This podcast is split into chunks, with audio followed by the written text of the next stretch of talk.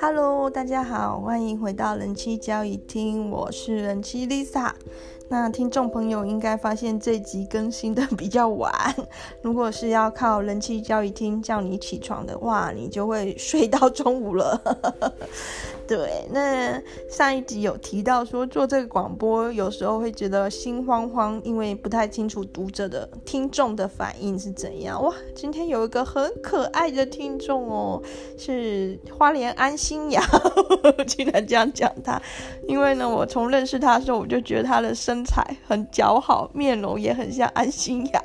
花莲安心雅有讯息给我说他很喜欢我的广播，他的家人也很喜欢。真的太感谢了，对，那也帮我增加了好多点阅率哦。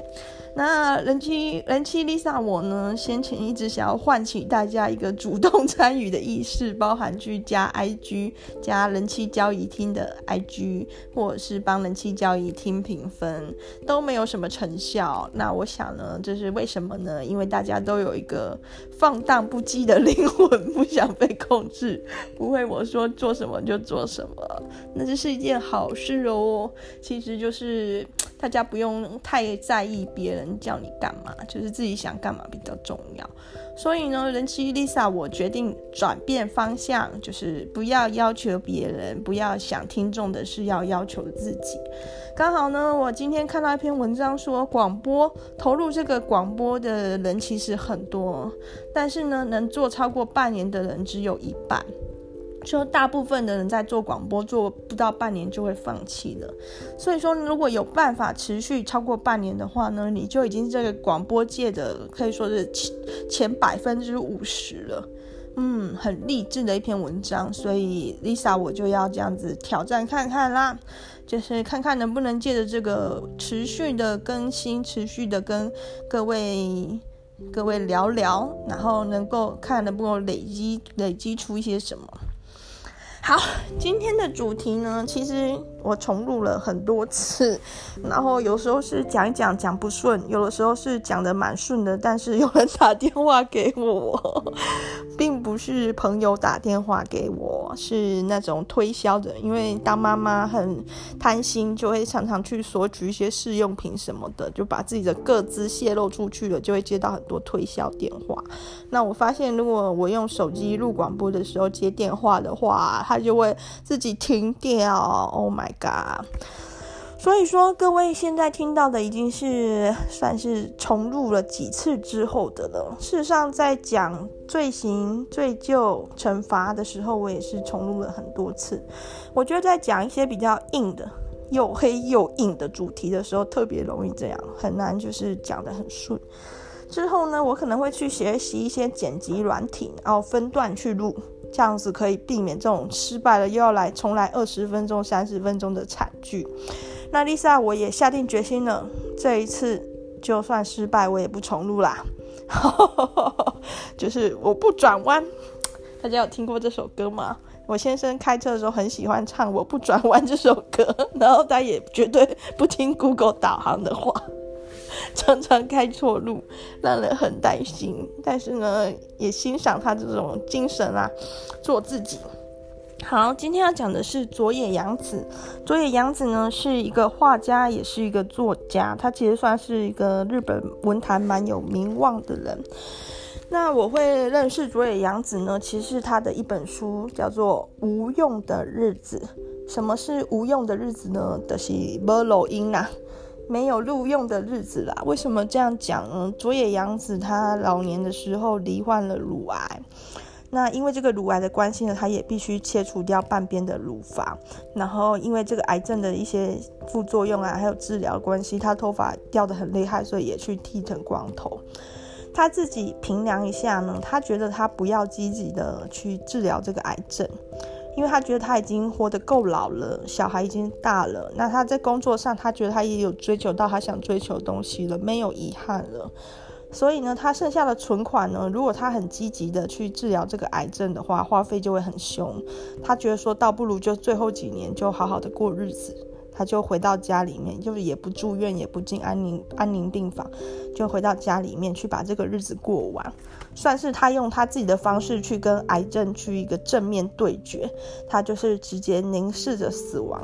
所以这本无用的日子呢，就是快死了的。的一本书，快死的日子的一本书。那这本书呢，其实算是现在生活很需要的，因为大家都知道，总有一天我们也会老，也会死，也会生病。所以看着佐野洋子面对这个死死亡，他凝视的死亡，你也会从中得到很多的勇气跟力量。那这本书的封面呢？所以杨子呢，把自己画得很丑，他是很会画画的人，但是呢，他也可以画出一些很特别的感觉，就像毕卡索，毕卡索其实是可以画得非常像的，就是他，如果你要他去画印象画派的话，是没有人画得赢他的，连诺瓦都画不赢他。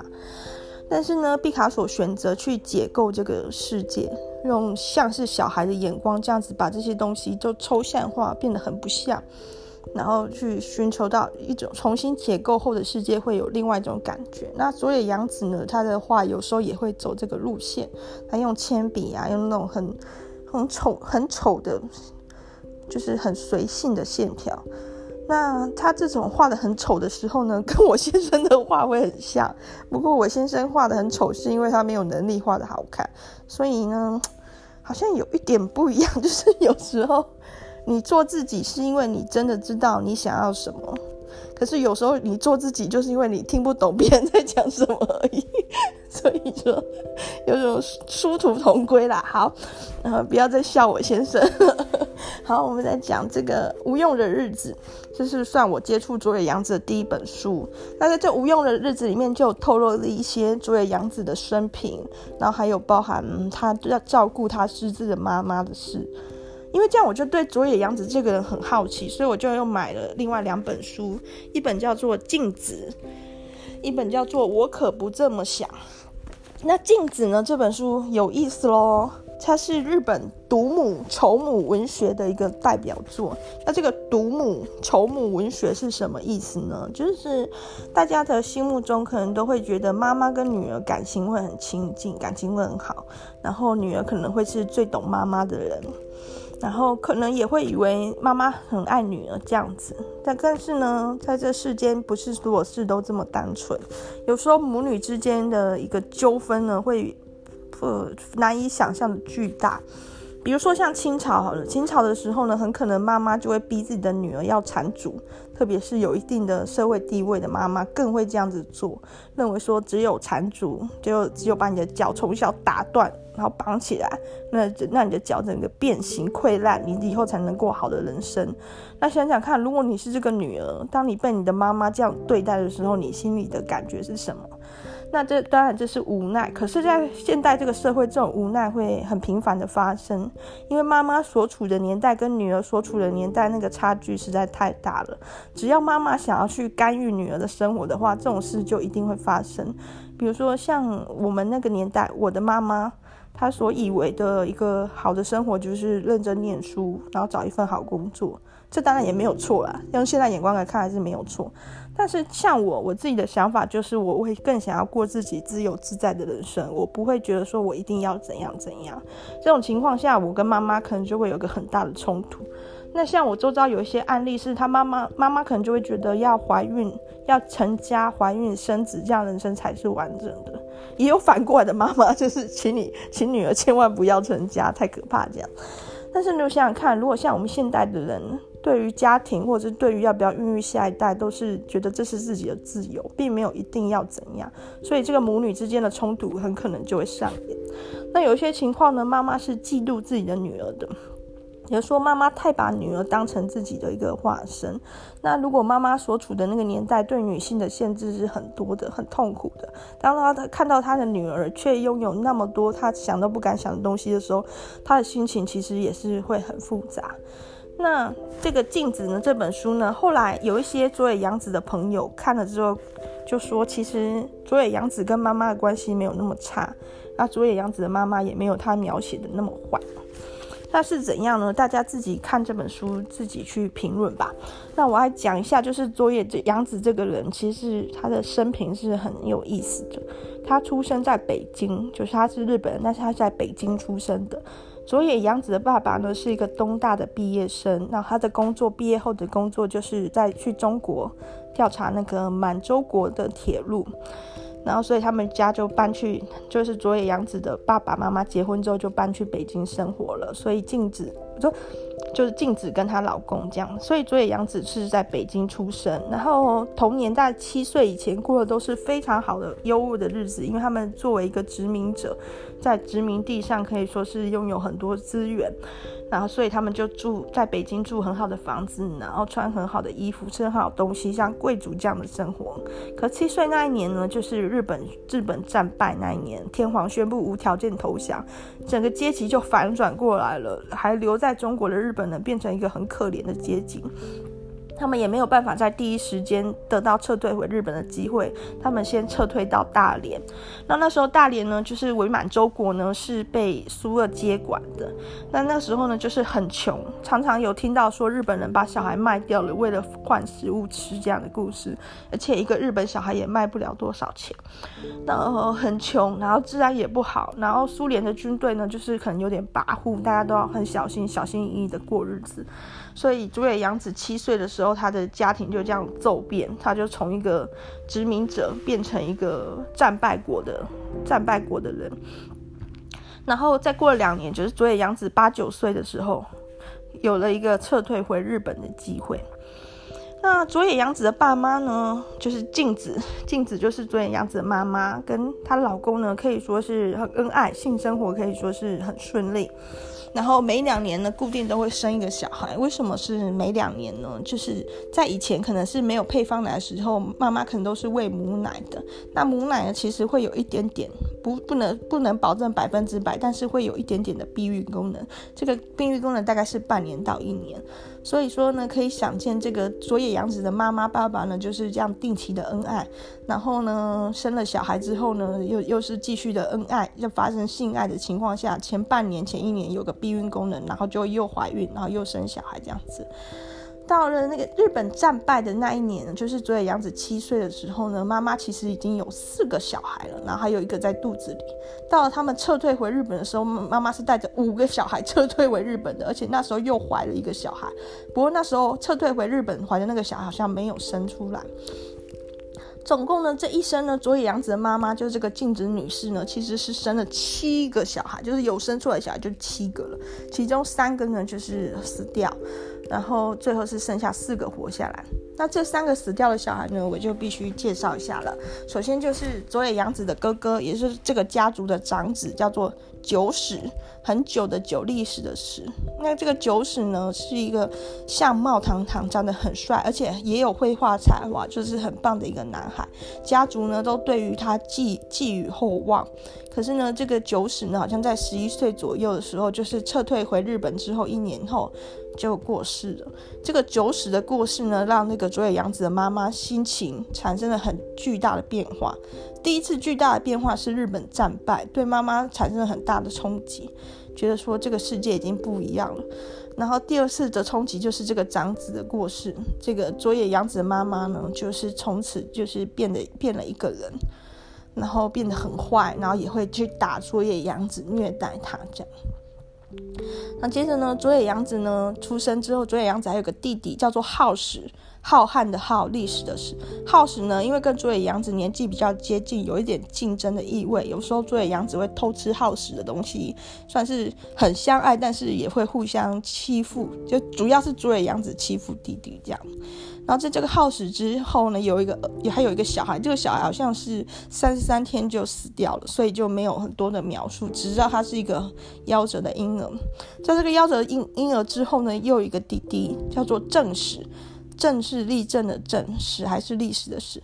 这个小男孩呢，是佐野洋子后来一直都说是始终是他心最心爱的小孩，因为这个小弟弟呢，有很多时间都是佐野洋子照顾的，包含就是从从大连要撤退回日本的船上，因为那个船很湿滑，然后要去上厕所很不容易，都是佐野洋子小心的牵着弟弟的手，然后上厕所的时候都抱着弟弟这样子。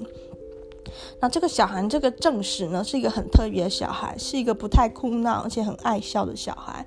然后竹野洋子说，他每次摘下一朵小花放放到这个正史小弟弟的手里，他就笑；再给他一朵，他就笑得更开心。然后他就带着这可爱的笑容呢，就握着一大束姐姐摘给他的花，这样子。然后竹野洋子也很喜欢带这个正史去玩。可是有一天，就是撤退回日本后的三个月，有一天他带这个正史小弟弟去河边玩的时候，弟弟不像以前那样好逗笑，而且懒洋洋的一直说想要回家。然后竹野洋子还发了一顿脾气。结果回家之后，过两天这个正史就就过世了。然后，因为所有人对这个小孩都没有太多的印象和感情，包含佐野洋子自己的妈妈，因为她有很多小孩，然后她也是蛮能接受这种小孩夭折的事，所以后来妈妈竹野洋子的妈妈老年还失智，就完全都没有人记得这个小孩，只剩竹野洋子自己记得这个可爱的小弟弟。然后，接着呢，竹野洋子又陆续有两个妹妹，最小的妹妹呢，可以说是几乎是竹野洋子带大的。那时候呢，竹野洋子就是被妈妈虐待，就撤退回日本之后呢，妈妈就是在。大哥死掉之后，他们家的长子死掉之后，就是一直虐待竹野洋子，有点觉得为什么不是这个女儿死掉的那种感觉，然后欺负她，叫她做所有的家事，又打她，嗯，对她的程度之坏，据说邻居啊、同学都以为这是一个后母，这样怎么会有人对自己的女儿这么坏？然后呢，这个。这个竹野洋子每次下课回家，妈妈就硬把妹妹绑在她身上，就是就叫她顾妹妹。可是竹野洋子很爱玩啊，所以就绑着一个婴儿，还是去打棒球。所以后来有时候都会担心妹妹很笨，是不是她害的？一直婴儿摇晃症候群这样。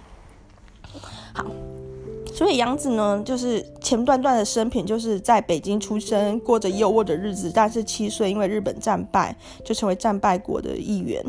然后到大连很辛苦的两年，生活两年，就是几乎快饿死的状态下生活两年，撤退回日本。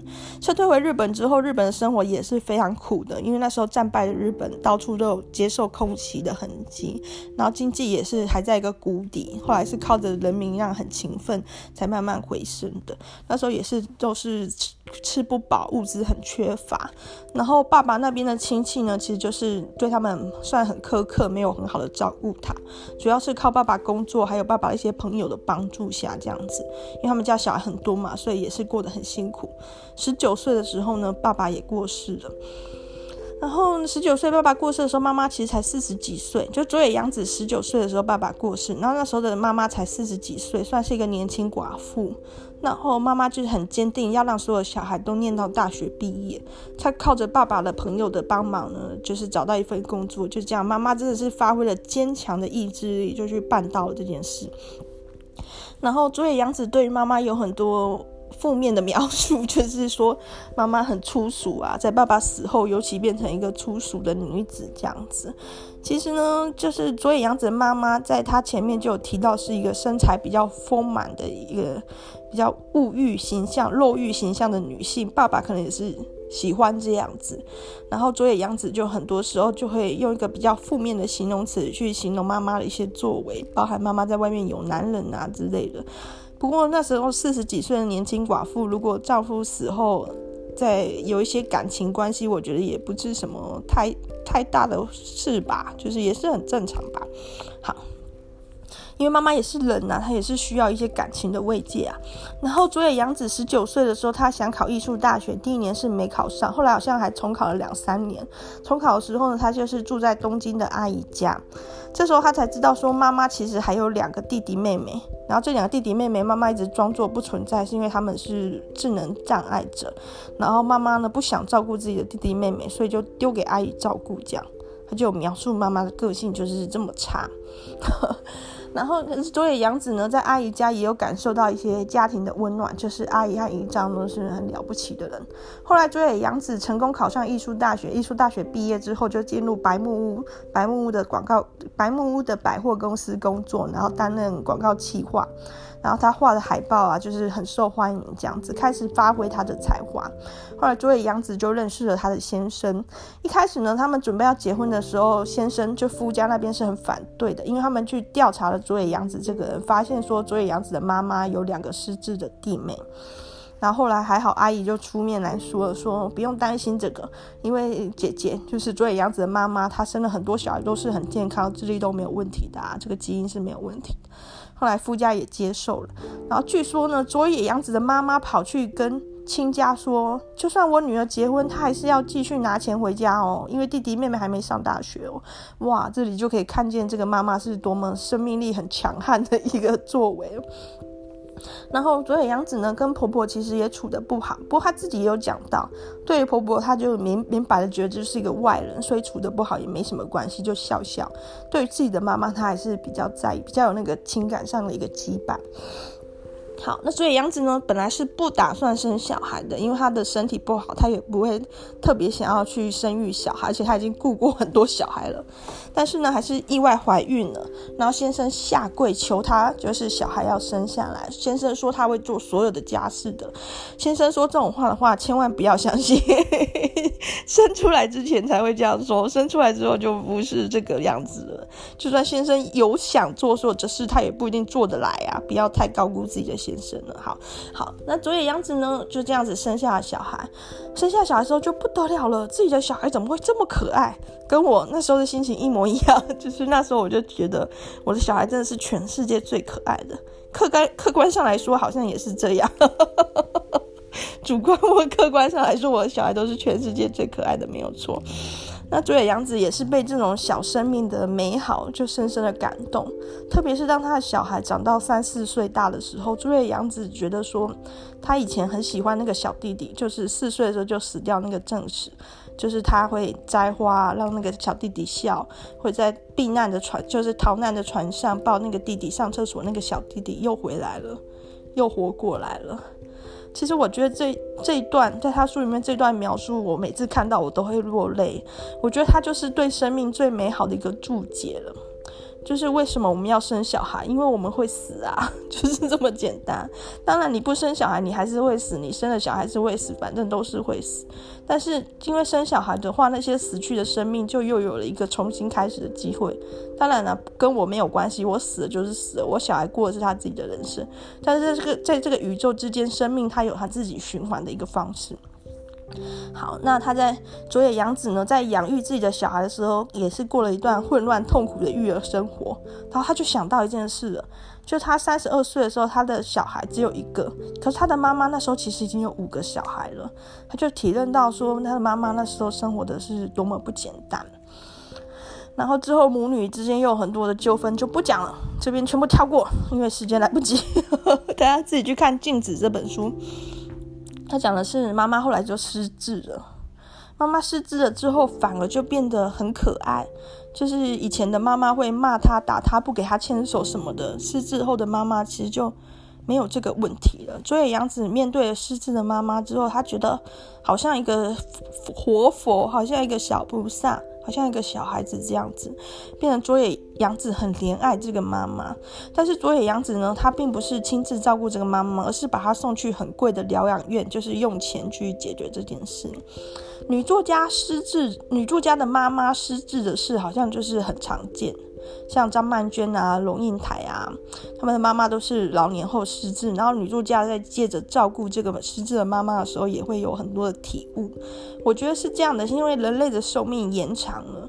就以前的人，人生七十古来稀，你活到七十岁你就长寿。可现在真的活到八九十岁太常见了。那大脑呢？大脑这个器官呢，它跟其他身体的器官一样，它会慢慢的衰败。可是不一样的是，其他器官可能有的可以替换，比如说膝盖啊、髋骨啊可以替换。那有些器官可以治疗，比如说心脏啊、肝肾啊，可能可以进行一些治疗。可是大脑当它的衰败就是这样，目前还是一种不可逆的状态。慢慢的，你就是失去了记忆力。失去了思考能力，慢慢的大脑就是越来越不好用。我觉得未来的我们都会有可能要遇到这个照护亲人的失智，或者是我们自己可能也会失智，算是提前上一课吧。如果你看佐野洋子的书，然后所以，杨子最后跟妈妈有一个很大的和解，她终于可以就是放下心中所有的仇恨成见，好好的拥抱妈妈，她觉得很感动。事实上，在佐野洋子的妈妈过世后没多久，好像四年，佐野洋子也过世了。那很多人在评断这件事的时候，就说佐野洋子还是最爱他的妈妈。比如说，当他的妈妈过世之后，他其实，哇，他其实也觉得没有那么多的必要活在这个世界上。啊，讲到这里，眼泪都快流下来，是因为我想到佐野洋子的那个绘本。叫做活了一百万次的猫，我常常会讲错，就是到底是活一百万次还是死一百万次，我会讲错，其实是一样的意思。这个活一百万次的猫的故事的主角是一只很帅的帅猫，帅猫它呢活了又就是它死了又会活过来，在这个世界上它已经活了一百万次，也死了一百万次了。这个帅猫呢有过很多不同的主人，有国王啊，有小偷，有老人，发生了很多的事。每次这个帅猫死掉的时候，它的主人都会痛苦痛哭。这样，但是帅猫他自己从来不掉眼泪。嗯，这个帅猫呢，在活了一百万次之后，他决定要做他做自己，就是他要做一只野猫，不要再给人家养了。然后其他的猫呢，都觉得他超帅的，就是超佩服他的。但他觉得这也没什么嘛。然后有一天呢，这个帅猫呢遇到了一只白猫，然后呢，他就他就是。被这个白猫吸引，然后开始跟白猫炫耀自己活了一百万次啊，会很多才艺什么。但白猫不太甩这些。后来帅帅猫就很很老实的跟白猫说，他想要跟白猫生活在一起，可以吗？白猫就说好吧，就一起生活了。然后他们生活在一起，度过了很多日子，然后也曾经有孕育小孩。后来小孩长大了，也离开他们，最后还剩下这个，就只剩下帅猫跟白猫两个人，就是两只猫这样子互相厮守。可是呢，这个白猫只是一只普通的白猫，所以它会老。后来它也死掉了。死掉那天呢，帅猫好伤心哦。帅猫就是没有办法接受这件事，他一直哭，一直哭。他哭了一百万次，哭到第一百万次的时候呢，这个帅猫也死掉了。然后这一次呢，它是真的死掉了，就不会再活过来。那这个故事呢，是佐野洋子的一个绘本。那其实呢，小朋友看的话，当然这个猫啊插图很可爱，小朋友也是会喜欢。但是大人看的话，其实会就跟小王子一样啦。对，小王子的故事呢，也是有点类童话，但是其实小朋友看的感触不会那么深，大人看的比较会。这个活了一百万次的猫呢，这个故事应该是大人比较容易去心里投射出一些想法。就是呢，猫嘛，猫的个性就是不太管主人，主人要多爱它那是你家的事。猫呢，其实是比较自我的，追求自我的。然后，但是在追求自我的过程中，他还是要借着遇到真爱这件事，他才会发生改变。就是人群中会有一个人对你来说就是那么特别的，是要跟你共度一生的人。那这只猫呢，它它在。遇见了白猫之后，经历了白猫的死亡时候，他是才终于懂了，懂了他所拥有的，他所失去的那一刻，他才完整。所以那一刻，他才真正的活过一遍。因为他已经真正活过一遍，所以他也可以真正的死掉。哇，各位听众，可不知道从我声音里面听不听得出来，我的情感是波动很大的。对，希望还算控制得很好。所以说，这些独母文学有时候读起来会让人非常心痛的，就是这些这些女作家，她真的是超级爱她妈妈的，好像在讲脏话，超爱超级爱她妈妈的，否则她不会花那么多的时间，那么深刻的描写妈妈跟自己的关系，也说她那么渴望妈妈的一些。拥抱啊，或者是抚摸，或者是成长，或者是什么？那妈妈给她的未必是她想要的这些东西，所以她会心里面有一些挣扎。但其实，或许妈妈对小孩来说，妈妈也是想要给小孩那个最好的东西。但是妈妈可能受限于她的时代还有思想，会做出一些现在看起来是错误的事。就大家自己去看《镜子》这本书吧。哇，我太感动了！天哪，我被自己感动了。不知道听广播的人是不是，还是觉得有点莫名其妙，哪有那么感动？如果觉得莫名其妙，哪有那么感动的人就去买啊！就是叫做《安静的镜子》，就是孩子的子，镜子这本书。那今天的广播呢，就到这边了。不管，因为我自己之前已经有失败嘛，就是讲不顺，或者是讲得很顺，然后突然有电话打来，失败几次，所以我是决定不重录了，就是就是这样了。那我来预告一下明天广播的主题好了。明天的广播的主题就是诚实。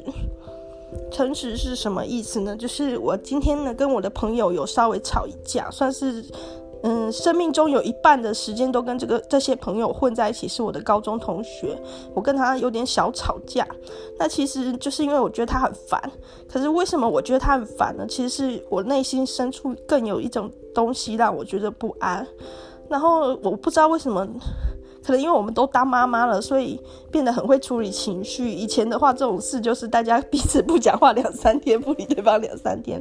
但是今天呢，我们算是有把话讲开了，我也从中有很多的体悟。然后，所以明天的主题就是要讲对自己诚实这件事。就是骄傲的人其实都是自卑的。那 Lisa，我要讲讲看我是怎么有这个体悟，在我生命中是发生怎样的事。好啦，谢谢大家。在这个 Lisa 追求连续半年的一个不放弃的广播之路陪伴我，跟大家拜拜，祝大家有个愉快的周末。